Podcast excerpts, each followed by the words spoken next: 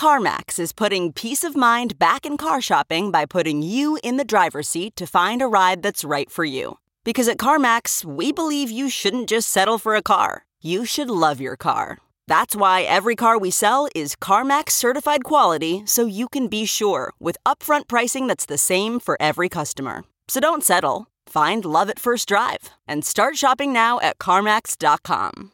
CarMax, the way car buying should be. Okay, picture this. It's Friday afternoon when a thought hits you. I can spend another weekend doing the same old whatever, or I can hop into my all new Hyundai Santa Fe and hit the road. With available HTRAC, all wheel drive, and three row seating, my whole family can head deep into the wild. Conquer the weekend in the all new Hyundai Santa Fe. Visit HyundaiUSA.com or call 562 for more details. Hyundai, there's joy in every journey.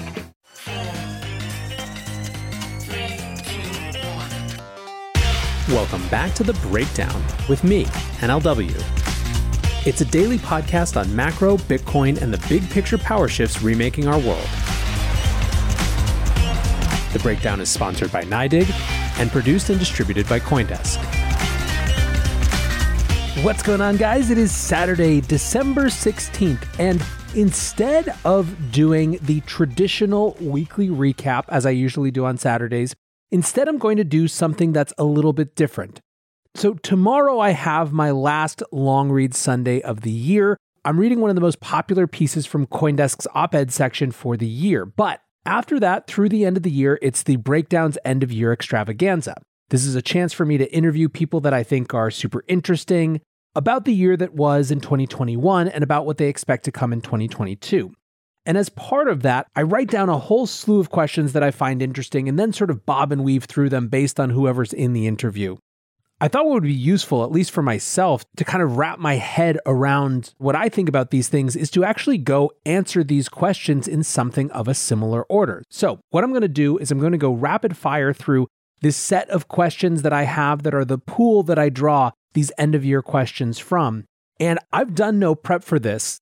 So the goal really isn't to interview myself or anything weird or indulgent like that.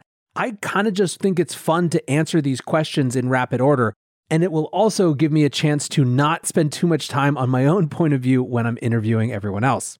So let's dive into this barrage of questions from the end of year question pool. What was the most important economic story of 2021?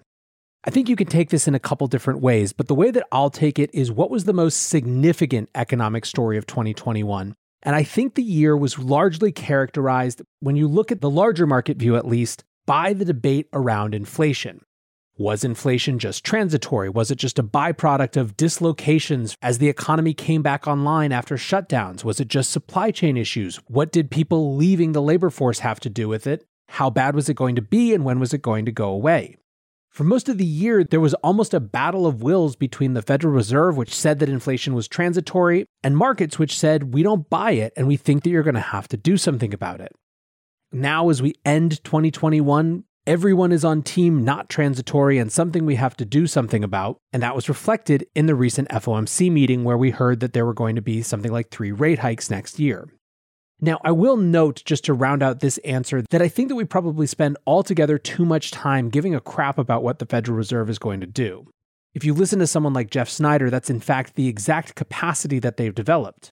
In his view, monetary policy itself is not a particularly effectual tool. However, shaping the narrative through media is. Next up, what was the most significant event in the Bitcoin or cryptocurrency industry? Got to give this one to the great hash rate migration out of China. This was the year that China actually finally smashed through all the skepticism to actually target crypto in a big way. I still remember what it was like just before the mining ban. Many people had dismissed it as just more China bluster as they reiterated policy that they had made before. But then, when the vice premier of the CCP got up there and said that Bitcoin mining was done, everyone moved fast. Within a month, Bitcoin's hash rate had cratered by about 50%, and what's powerful is what happened next. Bitcoin never stopped working, the difficulty adjusted down. Miners moved to other places that were less hostile and more open. Sometimes when they couldn't move, their mining machines did.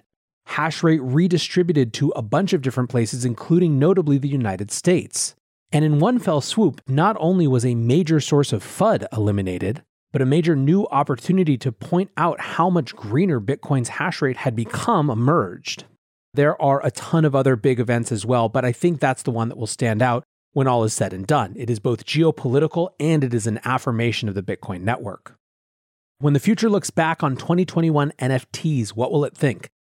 I think it will be a combination of two things. On the one hand, insane mania hype in the way that only the wonderful crypto industry can do, where things that you can't believe could have even spare change value have tens of thousands, if not hundreds of thousands of dollars of value. But at the same time, I think it will be the beginning of an era.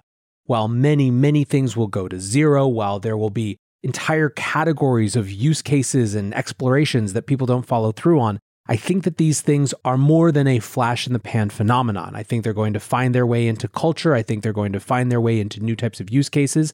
And I think 2021 will be seen as the beginning, with Top Shot in late 2020 kicking off the whole party.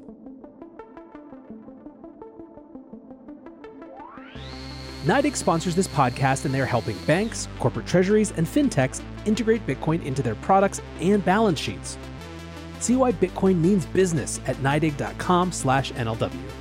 That's NYDIG.com slash NLW.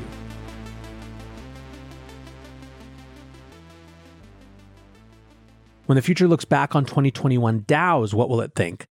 I think these will be viewed as even earlier, even more nascent, even more experimental than some of what we saw in NFTs. But I also think that these proto experiments, Pleasr DAO buying the Wu Tang Clan album, Constitution DAO almost buying the Constitution, and this absolute Cambrian explosion of funding DAOs that are now starting to emerge, they'll be seen as a really important early step in something that, again, like NFTs, I think are here for the long haul. What was the thing you thought was going to happen this year that didn't?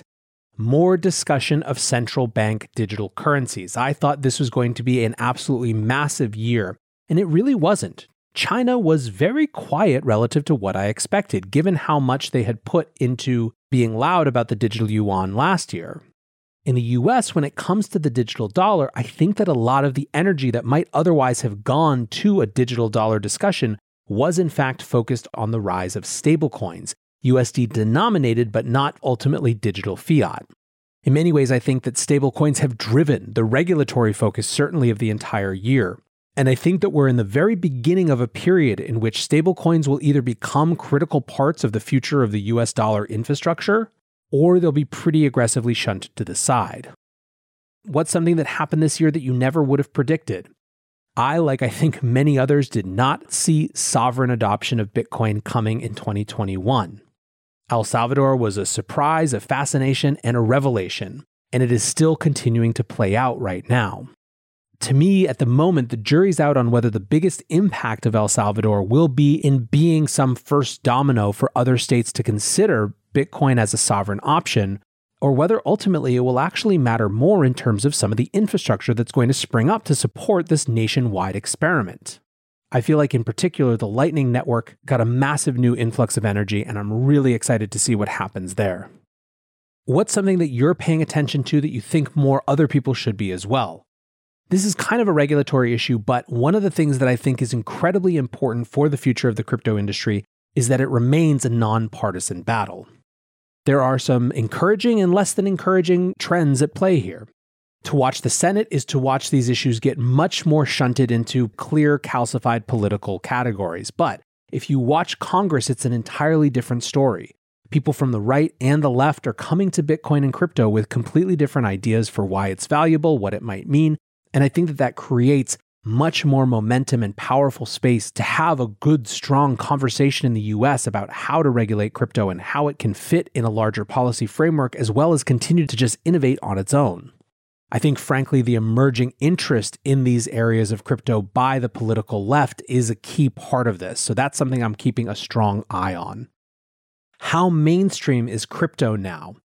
I think this will also be one of the legacies that we look back on 2021 for. More than any other year we've had, the crypto industry as a whole had more doors for people to walk in than ever before. Many came to Bitcoin through questions of censorship resistance and the inflation trade. Many traditional finance folks came to DeFi because the type of arbitrage available to there is so fascinating and interesting if you come from a finance background. Many in culture came to the crypto industry vis a vis NFTs, which created this entirely new and interesting artistic landscape.